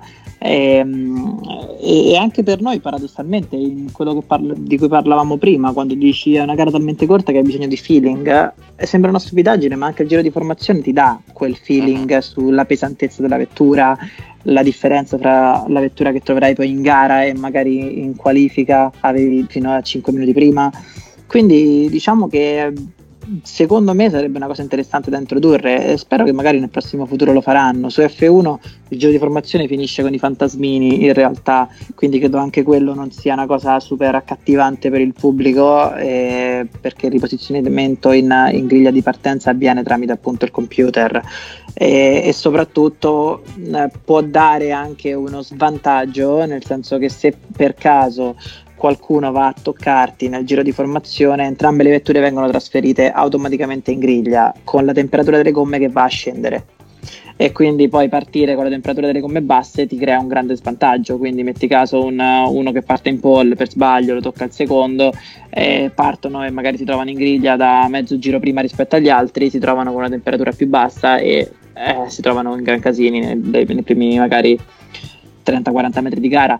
Perciò è una situazione delicata che sicuramente potrebbe essere gestita in qualche modo, ma è assolutamente un, un, un, qualcosa da implementare secondo me perché potrebbe rendere più immersivo, come dicevate voi, assolutamente mi verrebbe in mente di consigliare a Codemaster di prendere spunto da Formula 1 2006. Cosa aveva Formula 1 2006? Il giro di formazione c'era un limite però da rispettare, o meglio, il pilota era tu potevi gestirlo manualmente, ma fino a una certa velocità, poi il gioco ti rallentava. Comunque avevi la libertà di scaldare le gomme, era impossibile andare a toccare il pilota davanti e il gioco sì ti schierava in automatico, però non potendo scambiare le posizioni non si vedevano macchine entrare dentro altre, non c'erano fantasmi veri e propri, però era un giro di formazione effettivo, reale, che portava un po' più di realismo nel, nel riscaldare i pneumatici, non, non, nel non vedere, nell'evitare anzi delle scene un po' paradossali come quelle che si vedono nei vari campionati online, ossia prima di arrivare in griglia eh, c'è il, l'ultimo pilota che invece è il primo a concludere il giro di formazione, quindi tutti gli altri devono passare in mezzo e si crea un po' un, un caos generale che magari a livello pratico può anche andare bene, ma a livello visivo quando si organizzano queste cose fa vedere che manca qualcosa, fa vedere che c'è, c'è del lavoro da fare. Ed in questo iRacing è messo bene vuoi perché eh, è un simulatore, vuoi perché ha un contesto più approfondito, migliore e, e, più evoluto, vuoi perché poi gli americani quando devono fare questi eventi li organizzano con, con molta, eh, molta passione e molta precisione. A volte e ne parlerei tra poco, forse addirittura troppa. E mm. sapete di cosa probabilmente stiamo parlando. L'ultima domanda che faccio a Daniele riguarda Formula 1 2020, che è stato annunciato ieri e che porterà tra le novità l'edizione dedicata a Michael Schumacher dove potre, i piloti virtuali potranno guidare quattro vetture eh, del, del, Kaiser, del campione tedesco. Abbiamo la Jordan, le eh, Benetton del 94 e del 95 la Jordan del 91, la Benetton del 94 e del 95 e poi la Ferrari del 2000 quella che portò la Ferrari e la scuderia di Maranello al titolo dopo 21 anni. Eh, hai delle novità? Hai dei... Ehm, non so, novità penso di no, però più che altro degli spunti eh, sui quali ci si potrebbe aspettare un tipo di Formula 1 piuttosto che un, un altro? Eh, guarda, in realtà è un pochettino come quello che, che, abbiamo tutti quanti letto ieri, nel senso mi aspetto e ho letto tra le righe ieri che comunque sarà una guidabilità un po' diversa rispetto a quella di quest'anno, c'era un paio di righe che erano appunto relative a questo, che porterà il, il giocatore a, a guidare un pochino in maniera diversa, quindi io mi auguro e penso che sarà una uno, un, un, passo in avanti anche per quello che riguarda di quello di cui parlavamo prima, cioè il, il, concetto di rendere più simulativo a livello anche visivo oltre che di guida il, i nostri onboard, gli onboard che poi voi andrete a vedere. E poi onestamente su, sul gioco nuovo purtroppo ne abbiamo ancora poche di notizie, di novità e um, siamo in spasmodica attesa un po' come voi, quindi nel senso siamo alla fine nello stesso vostro livello, con la voglia di giocare allo stesso identico modo che tutti voi avete e di guidare più che giocare, perché ormai almeno personalmente non è solamente un gioco, ma è proprio una guida veramente vera e propria, un allenamento vero e proprio. Eh, però è molto interessante perché appunto F1 sta facendo dei progressi secondo me notevoli con Codemaster ogni anno eh, e a me interessa principalmente il compartimento online ovviamente che è quello dove noi poi andiamo a gareggiare e vedere se hanno sistemato delle, delle piccole cose che magari scorsi anni hanno, hanno, un po' penalizzato. Parlo per esempio della sosta box che, che magari può essere una, un fattore molto molto delicato e alle volte per un errore del gioco eh, rimani bloccato ai box in questo tipo C'è di. C'è da Formula 1 2010 questa cosa. Esatto, esatto, quindi è una cosa che purtroppo spero che adesso che comunque sia sta incrementando tantissimo l'online, loro si siano molto uh, concentrati sull'analizzare questi aspetti che possono poi invece andare a, a, portare una gara da una parte piuttosto che da un'altra solamente per un banale, banale colpo di fortuna. Quindi, quindi spero vivamente che questa parte online sia sempre migliorata e sempre più vicini a raggiungere un, un, una tipologia di, di, Gran Premio che possa essere il più realistico possibile, anche dal giro di formazione, queste piccole banalità. Uh-huh. E per tutto il resto non, non, lo so, vedremo, nel senso sono molto curioso, non vedo l'ora e non vedo l'ora di imparare a guidare veloce anche sul nuovo gioco e a cercare di essere sempre più veloce e di essere costantemente eh, dove so che posso stare, cioè con David. Le grandi novità eh, riguardano soprattutto però da quello che si è letto la carriera manageriale, quindi si parla di offline, e le vetture appunto, le vetture storiche. Pensi che possa essere, possano essere elementi che attirano il, il pubblico oppure magari cose che utilizzi una o due volte, ci passi qualche oretta e poi eh, hai bisogno di andare online per sfidare, per competere con avversari umani? Beh, onestamente sicuramente l'online è la parte secondo me chiave di qualsiasi gioco attualmente, nel senso che è ovvio che è la vicinanza fra il reale e il, il virtuale, perché in online in realtà tu non, non, stai altro che sfidando su una piattaforma virtuale una persona reale, quindi è, è mm. veramente un, una, un, modo di unire che secondo me ha portato proprio il videogioco, il simulatore, parlo principalmente di F1, di guida, perché comunque noi simuliamo, non è che siamo solamente con un joypad, no? Quindi c'è proprio la sensazione reale di stare a guidare una macchina e di sfidare una persona nel che guida più rapido. Eh, però tutte queste altre sezioni, la parte manageriale è una cosa che stimola tantissimo, nel senso se tu ci fai caso, ovviamente ci avrai fatto caso ovviamente, parlo di Netflix, la serie TV che ha fatto la Formula 1, e lì parlano di tutti quegli aspetti che ci sono dietro una gara di Formula 1 ed è veramente interessante perché poi alla fine creano un film, ma è realmente quello che c'è dietro una semplice gara. Molto spesso il fan dice ok, vediamo la gara, accendo alle 2, quando c'era la gara alle 2, ora alle 2.10 e, e, vedi, e vedi il Gran Premio, ma in realtà tutto quello che c'è nei briefing pre-gara, nelle, nelle, mh, nelle chiacchierate con i giornalisti, in quello che puoi dire e quello che non puoi dire anche ai giornalisti, il modo in cui uh, magari esporti per cercare di trarre magari un vantaggio anche a livello emotivo, mentale nel confronto di un avversario. Ci sono tante sfumature che in realtà non vengono viste, ma viene visto semplicemente il sorpasso piuttosto che il contatto all'interno di una gara. Sì, sì. Quando in realtà mh, la gara può essere condizionata anche da ciò che accade 10 gare prima, la gara in sé, perché magari emotivamente un pilota piuttosto che un altro ti dà l'effetto di dire, sai, questa persona qui mi fece questo 10 gare fa, perché no? Perché andare a essere troppo sportivo nei suoi confronti e quindi magari crea quella malizia. dietro quella malizia che, che, comunque fa parte del mondo dei piloti è come nel reale piuttosto che nel virtuale e non possiamo nasconderci è una cosa che esiste.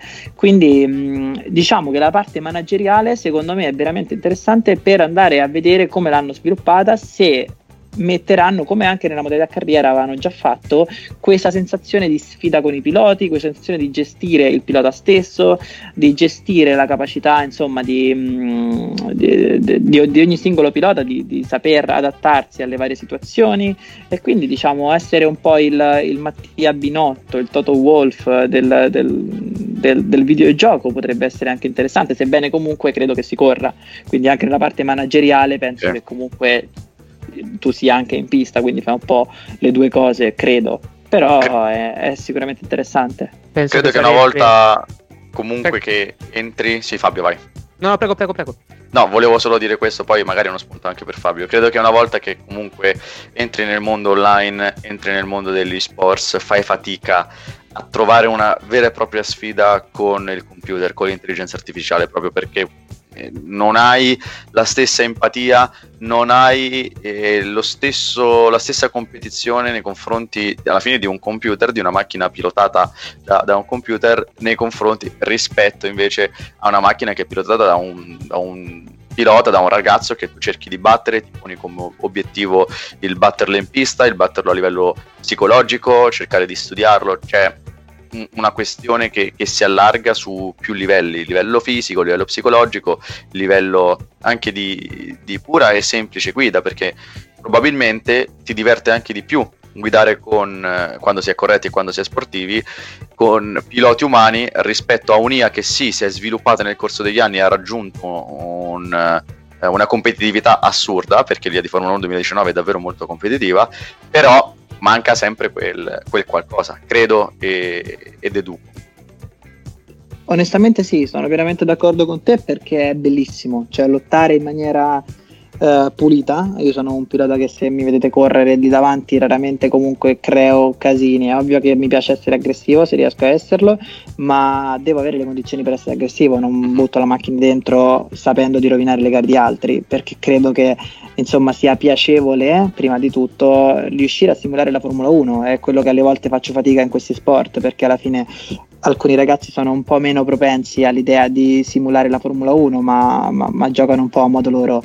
Eh, però personalmente io adoro questo, adoro le lotte, adoro essere al centro di una, di una, battaglia, sorpasso contro sorpasso, quella leggera malizia che fa parte dell'essere umano nel cercare magari di difendere la posizione in un modo anche un po' aggressivo, però lasciando quello spazio giusto, necessario, per far sì che lo spettacolo sia bello da vedere anche da fuori, non solo per noi che corriamo e, e, con l'IA, quindi la parte con il computer ovviamente tutto questo non accade perché l'IA ha determinati movimenti che se tu ci giochi credo due o tre ore consecutivamente nel gioco com- inizi a conoscere a memoria e quindi sai perfettamente cosa fare per provare a superarlo e come il computer reagisce nel momento in cui tenti di superarlo. Non è uguale ovviamente con l'essere umano. E Fabio? Da profano al riguardo perché non, non, sono un sim racer, non ho attrezzatura da sim racer.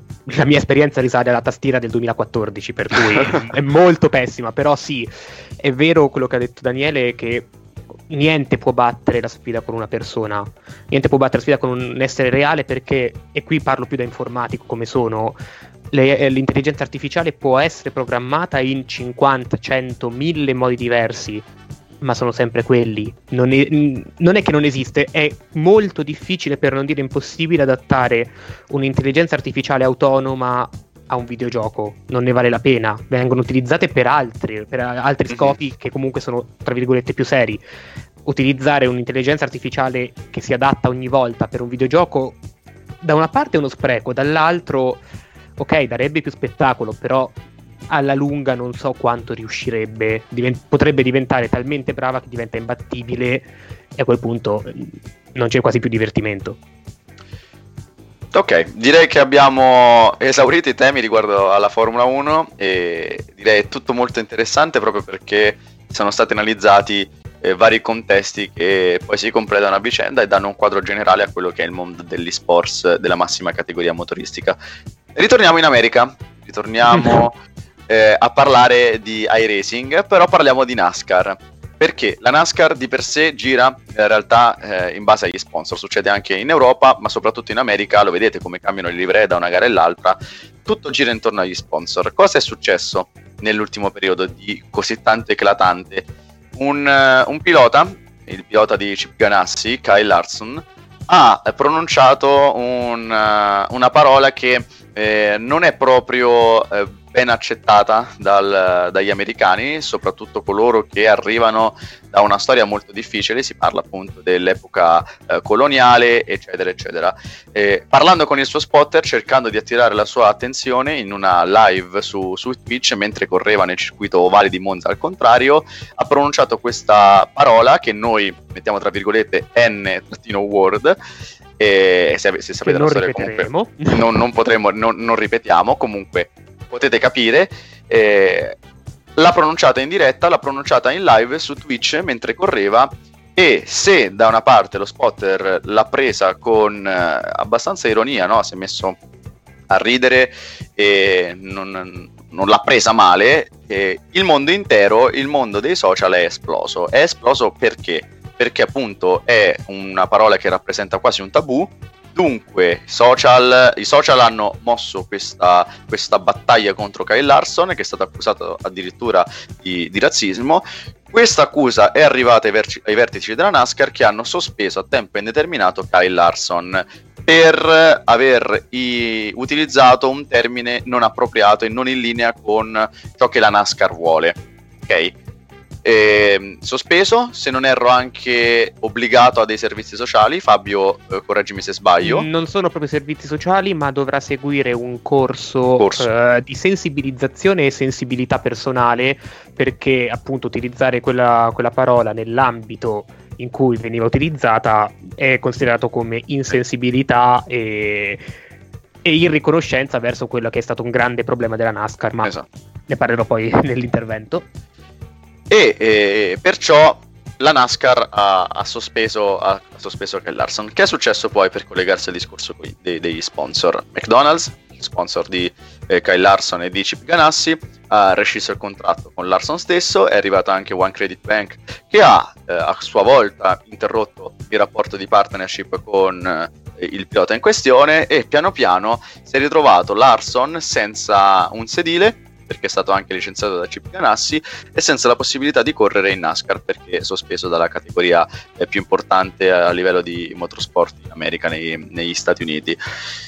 È una questione delicatissima. Eh, leggendo, io mi sono andato a informare in particolar modo sui social della NASCAR, i, profili, i vari profili del, della NASCAR, di chi trasmette le gare NASCAR in America, perché volevo capire gli americani come l'avessero presa. C'è un chi si divide, eh, a chi mm, importa poco perché definisce questo uno scherzo, quindi lo vede e lo analizza in chiave ironica, c'è invece chi eh, ci va giù pesante e Larson è stato forse vittima addirittura di uno sciacallaggio a livello sociale che nemmeno Fenati a Misano eh, ha, ha, subito dopo i fatti con, con Stefano Manzi.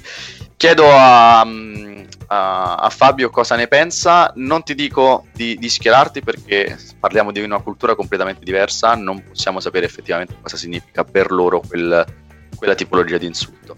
Però da, da occidentale, da italiano, come interpreti questa vicenda? Troppo?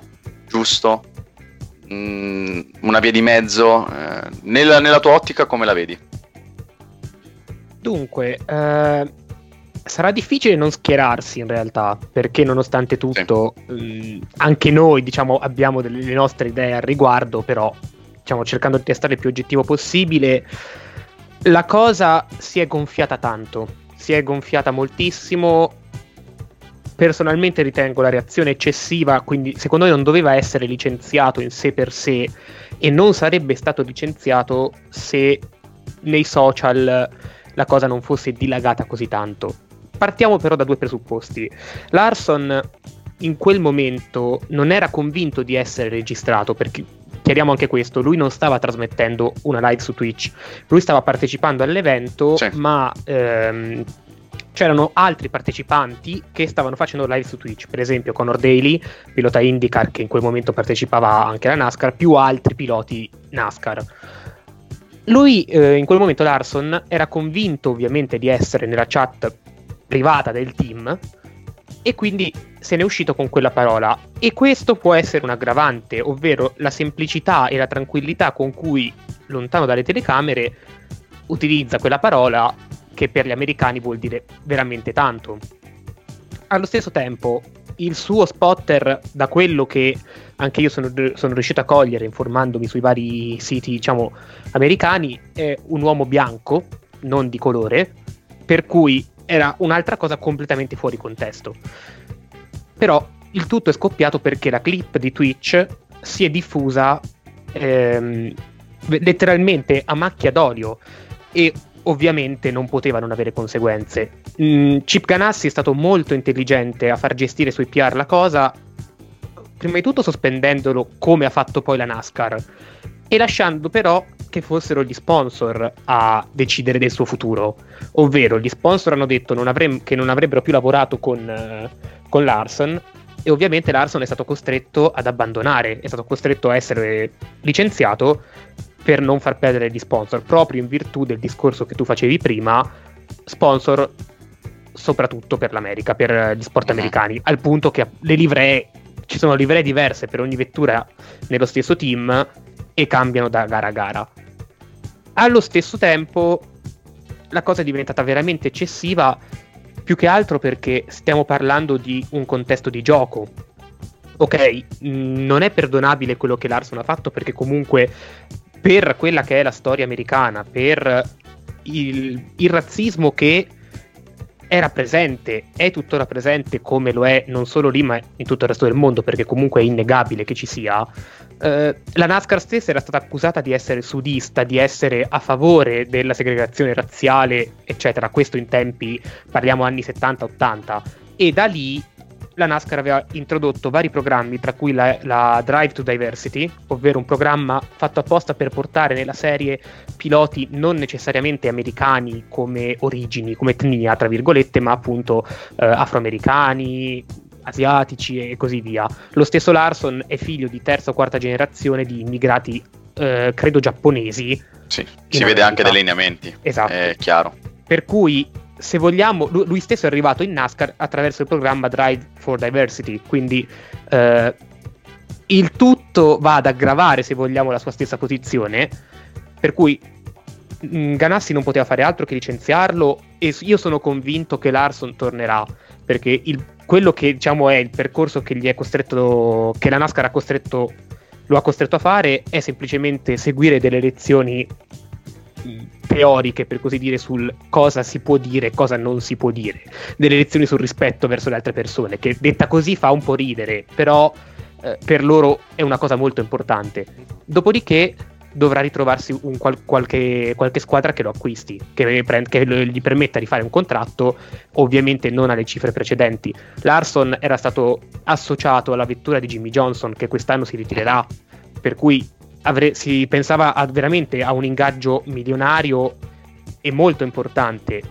Ora come ora la sua carriera per quanto riguarda la NASCAR è, distrutta. Lui correva anche nel dirt racing, quindi nelle gare sullo, sullo sterrato, e degli sponsor personali non lo hanno abbandonato per quanto riguarda quella parte.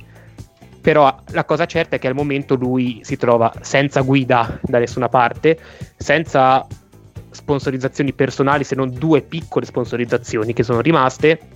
Chevrolet ha, ha, concluso la collaborazione con lui, così come tutti gli altri sponsor, per cui al momento la sua carriera è a un punto fermo e ci vorrà veramente tanto prima che riparta. Quello che io, io penso, e poi chiedo anche un'opinione a, a Daniele, è che essendo il sistema americano tutto basato sull'immagine, eh, quella di Larson ormai è compromessa. Magari potrà pure tornare in NASCAR, però eh, ha subito talmente tanto per alla fine una parola detta in una live non sua, pensando di essere fuori onda. Rischia di eh, subire, rischia di ritrovarsi senza una carriera e senza un'immagine, senza l'orgoglio personale di poter dire io sono Kyle Larson. Ed è quello che secondo me hanno sbagliato i social, eh, hanno sbagliato tutti coloro che sono arrivati nei social a, ad insultarlo, a criticarlo. È un po' quello che è successo, ad esempio, l'ho, l'ho citato in precedenza con Romano Fenati. Sì. Il problema è che Romano Fenati magari si trova in un contesto diverso in cui un'altra possibilità ce l'hai, e che era sostenitore di Romano è rimasto sostenitore di, di Romano. In America, essendo tutto basato sul concetto visivo, sul concetto estetico, eh, una seconda possibilità fai fatica ad averla e mi dispiace un sacco, davvero tantissimo per Kyle perché era uno di quei piloti che potevano puntare a diventare competitivi e simbolo della, della categoria stessa. E se da una parte ci sta, eh, la, la, è giusta la, la, decisione che ha preso, hanno preso i vertici della NASCAR, eh, secondo me tutto quello che è successo intorno è un, un po' troppo esagerato. È inutile schierarsi perché dovre- si dovrebbero prendere in considerazione troppi fattori, troppe variabili. Però alla fin fine, perché dover distruggere per forza di cose la, la, vita di una persona, di un pilota che magari ha commesso un errore, quando poi l'America stessa si definisce la patria delle seconde possibilità. Daniele. È, è per... Ah, scusami. No, no, vabbè. No, no, Daniele, Daniele.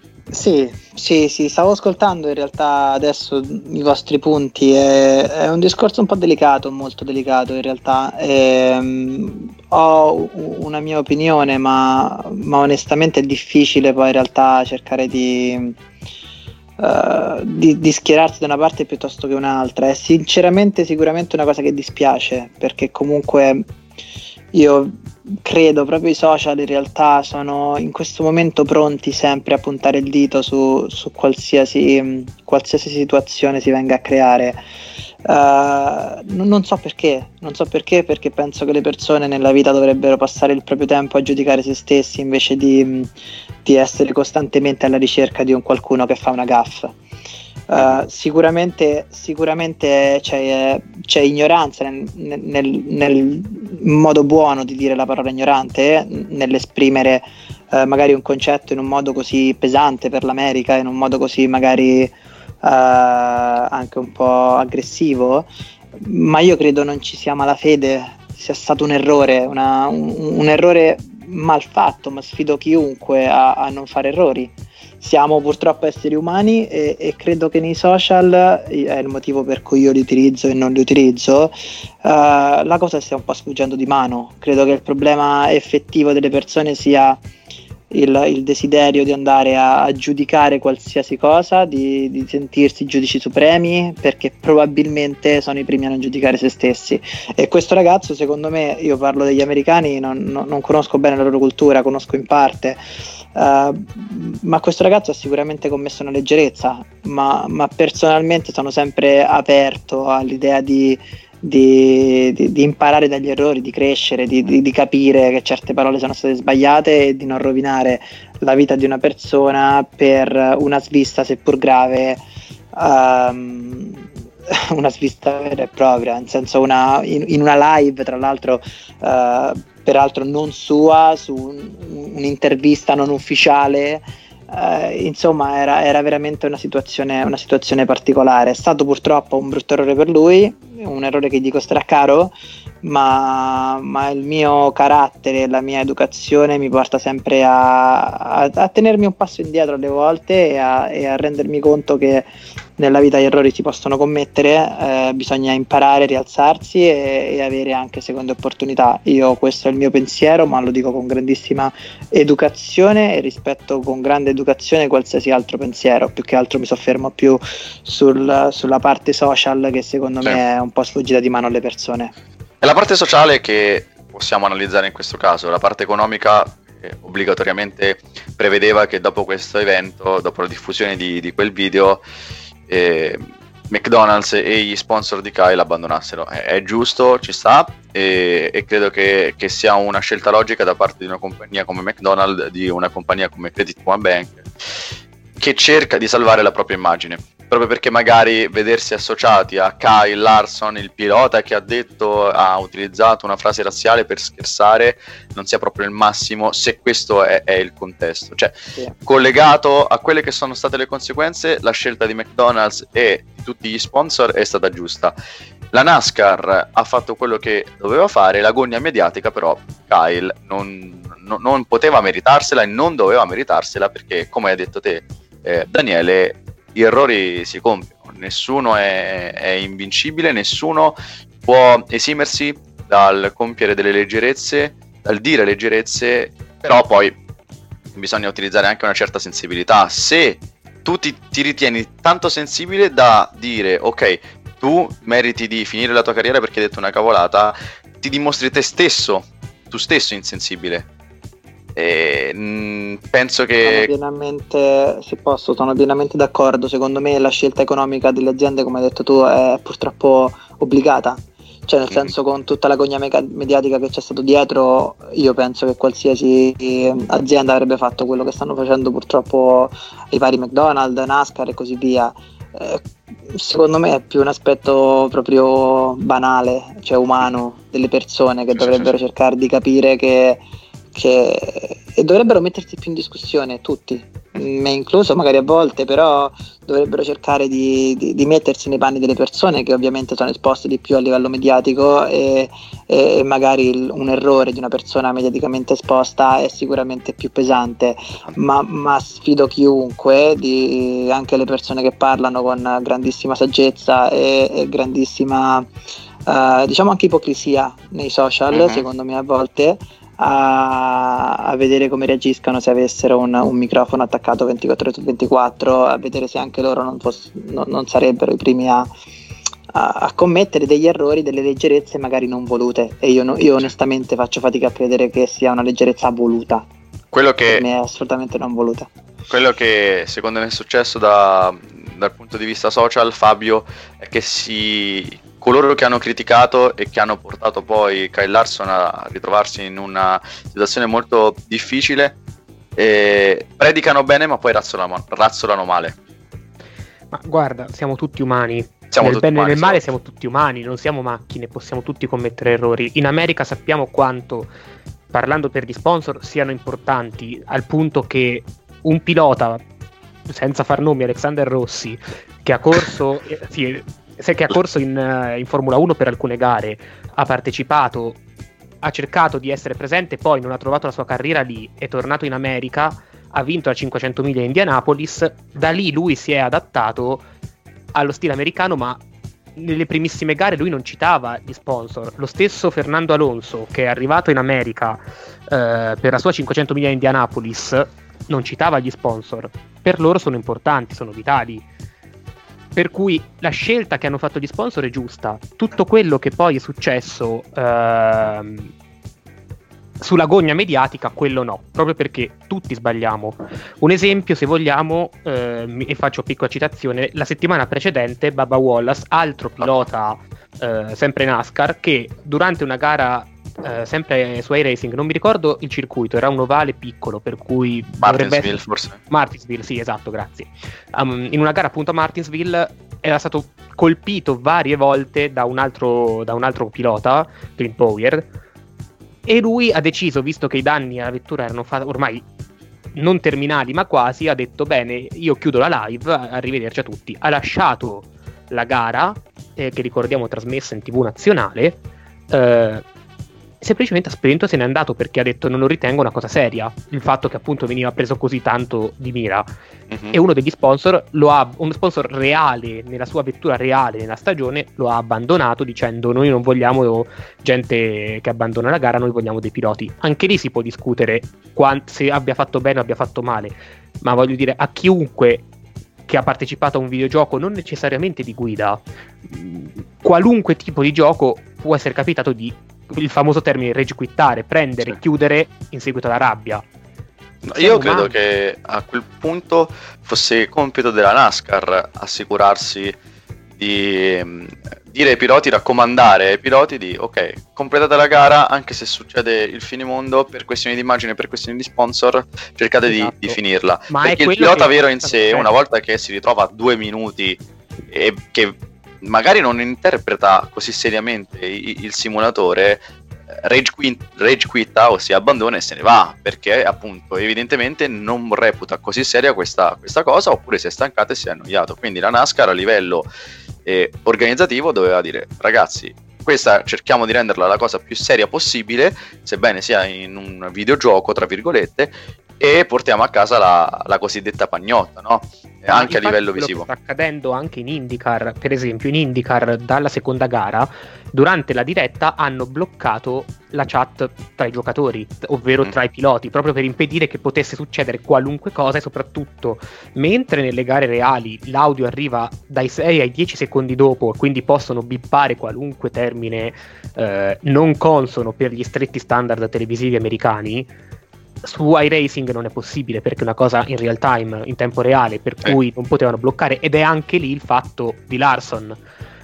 Ed è per questo che prenderanno sicuramente provvedimenti sia in NASCAR che in IndyCar, perché spo- molti sponsor sono comuni e tutti gli sponsor avranno paura. E se la cosa che ha fatto Larson succede a uno dei miei piloti, e allora bloccheranno t- tutte le live o buona parte delle live di preparazione, muteranno tutte le chat possibili, faranno in modo di evitare il problema ma secondo me così non si risolve. Perché no. se c'è un problema alla base, non è certamente tagliando, cioè mettendo un bavaglio ai piloti eh, che si risolve. Lo stesso Dixon ha criticato iRacing dicendo che c'era differenza fra la vettura reale e quella del videogioco, come normale che sia, perché è, è normale.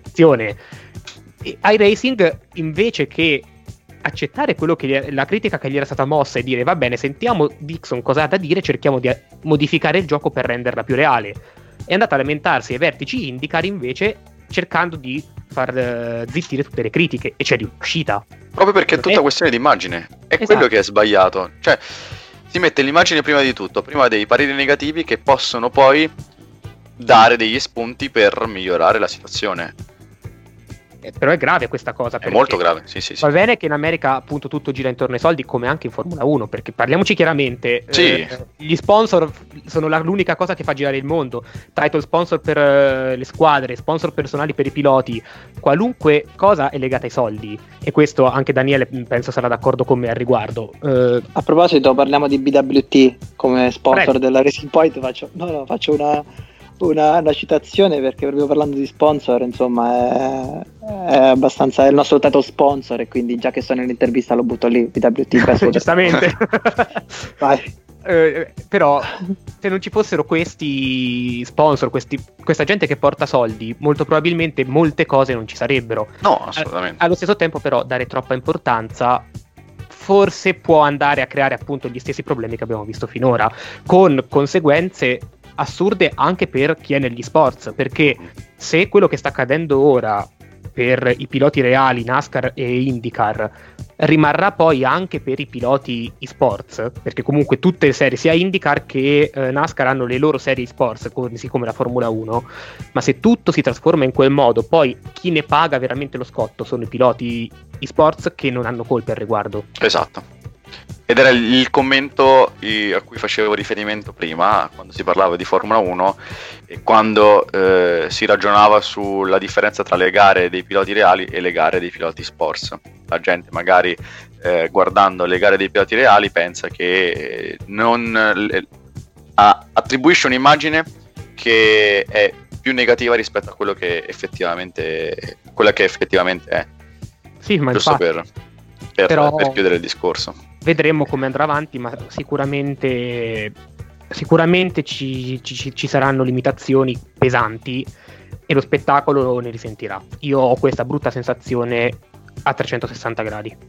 Speriamo bene perché è un momento in cui questi eventi sports possono eh, far divertire gli spettatori e limitare, rendere un po' più rigidi quelli che, che, che, che sono i, i, contesti sociali, che è il livello sociale potrebbe portare a un coinvolgimento, un coinvolgimento minore, ricordando sempre che sono eventi impostati, incentrati sul divertimento, non, secondo me, secondo la mia modesta opinione, non devono andare eh, al di là di questo, di questo, confine. Poi invece per quanto riguarda gli eventi con i piloti gli sporter, gli sporter, lì allora ci si aspetta un livello competitivo, un livello di serietà elevatissimo, come se si parlasse di Formula 1, di MotoGP o di NASCAR e IndyCar reale. Eh, vedi, viene questo ugualmente, poi passo la parola a Daniele, viene associato a un lavoro vero e proprio, reale, con sì. contratti, con quant'altro, per cui da loro ci si aspetta una serietà come se stessero lavorando perché sì. quello è il loro lavoro.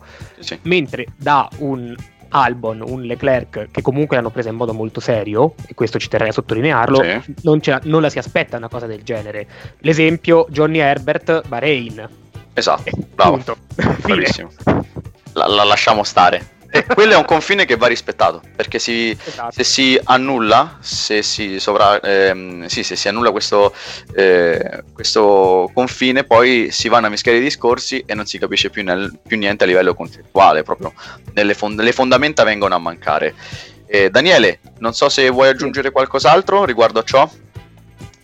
No, no, no, è completamente d'accordo sul fatto anche che noi dobbiamo, siamo i professionisti di questo settore, quindi alla fine credo che in questo settore i, i ragazzi reali debbano servire un po' da traino nello sviluppo mm-hmm. di un mhm. settore che sta crescendo tantissimo, ma poi eh, i professionisti nel, nel, gestire questa situazione siamo, siamo più noi, ma, ma non, non, perché siano arroganti o qualcosa del genere, ma è quello che facciamo giornalmente, è quello che loro fanno quando vanno in macchina nella realtà.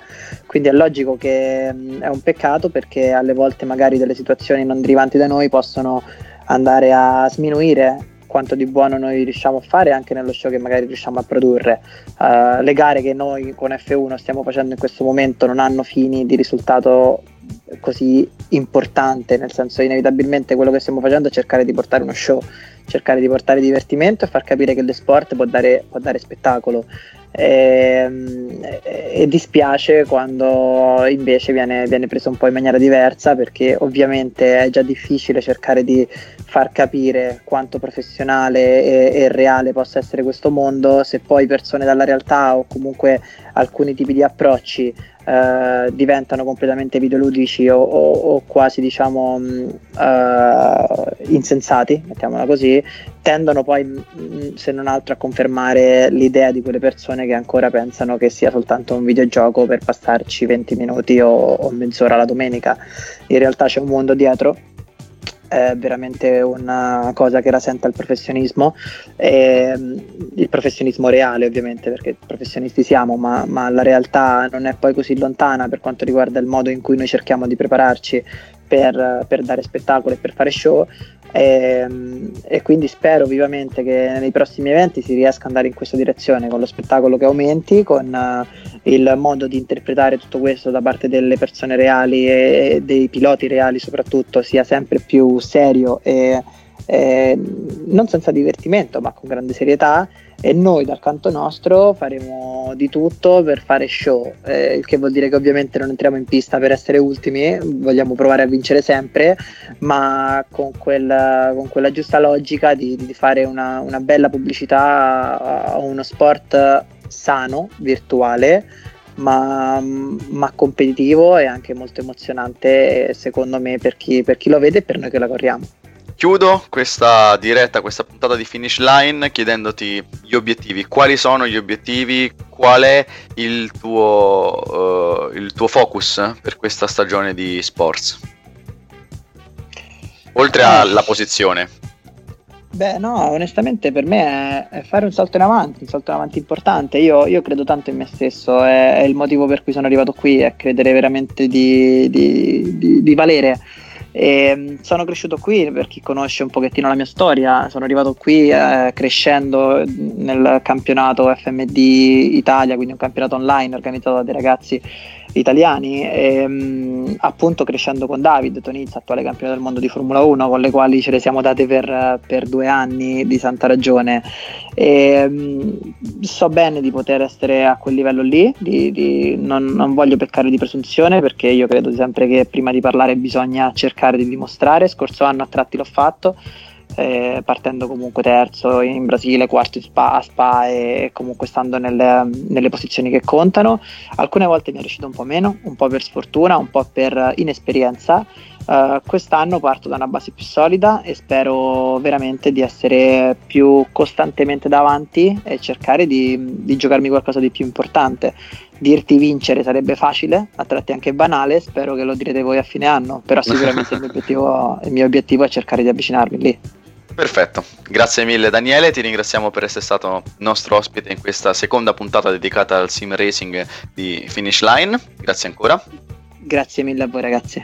Un grande in bocca al lupo per questa nuova stagione, speriamo di vedere tante iniziative nel mondo virtuale. Un grazie anche a Fabio Seghetta che ci ha fornito l'ottica esterna da spettatore eh, riguardo a questi eventi che in eh, questo momento ci stanno tenendo incollati allo schermo per fortuna. Grazie Fabio.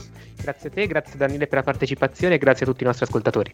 Ringrazio Marco Colletta. Dalla regia, vi ricordo di visitare il nostro sito della scorner.it, c'è il link in descrizione per tutte le news sia sul mondo reale sia eh, riguardanti il mondo invece virtuale, poi ci sono i nostri social Facebook, Twitter, Instagram, Telegram, tutto presente in descrizione, seguiteci eh, nonostante in questo periodo le eh, notizie siano comunque un po', eh, un po' discontinue, comunque c'è il mondo virtuale che ci tiene impegnati e ci fa sicuramente divertire e intrattenere. Un saluto da, da sottoscritto Matteo Pietaccio, ci sentiamo poi con le future puntate di Finish Line, quindi rimanete sintonizzati con i social anche per capire quando andremo in diretta su questo canale YouTube. Iscrivetevi proprio qua sotto e io vi auguro una buona serata e un buon divertimento. Ciao!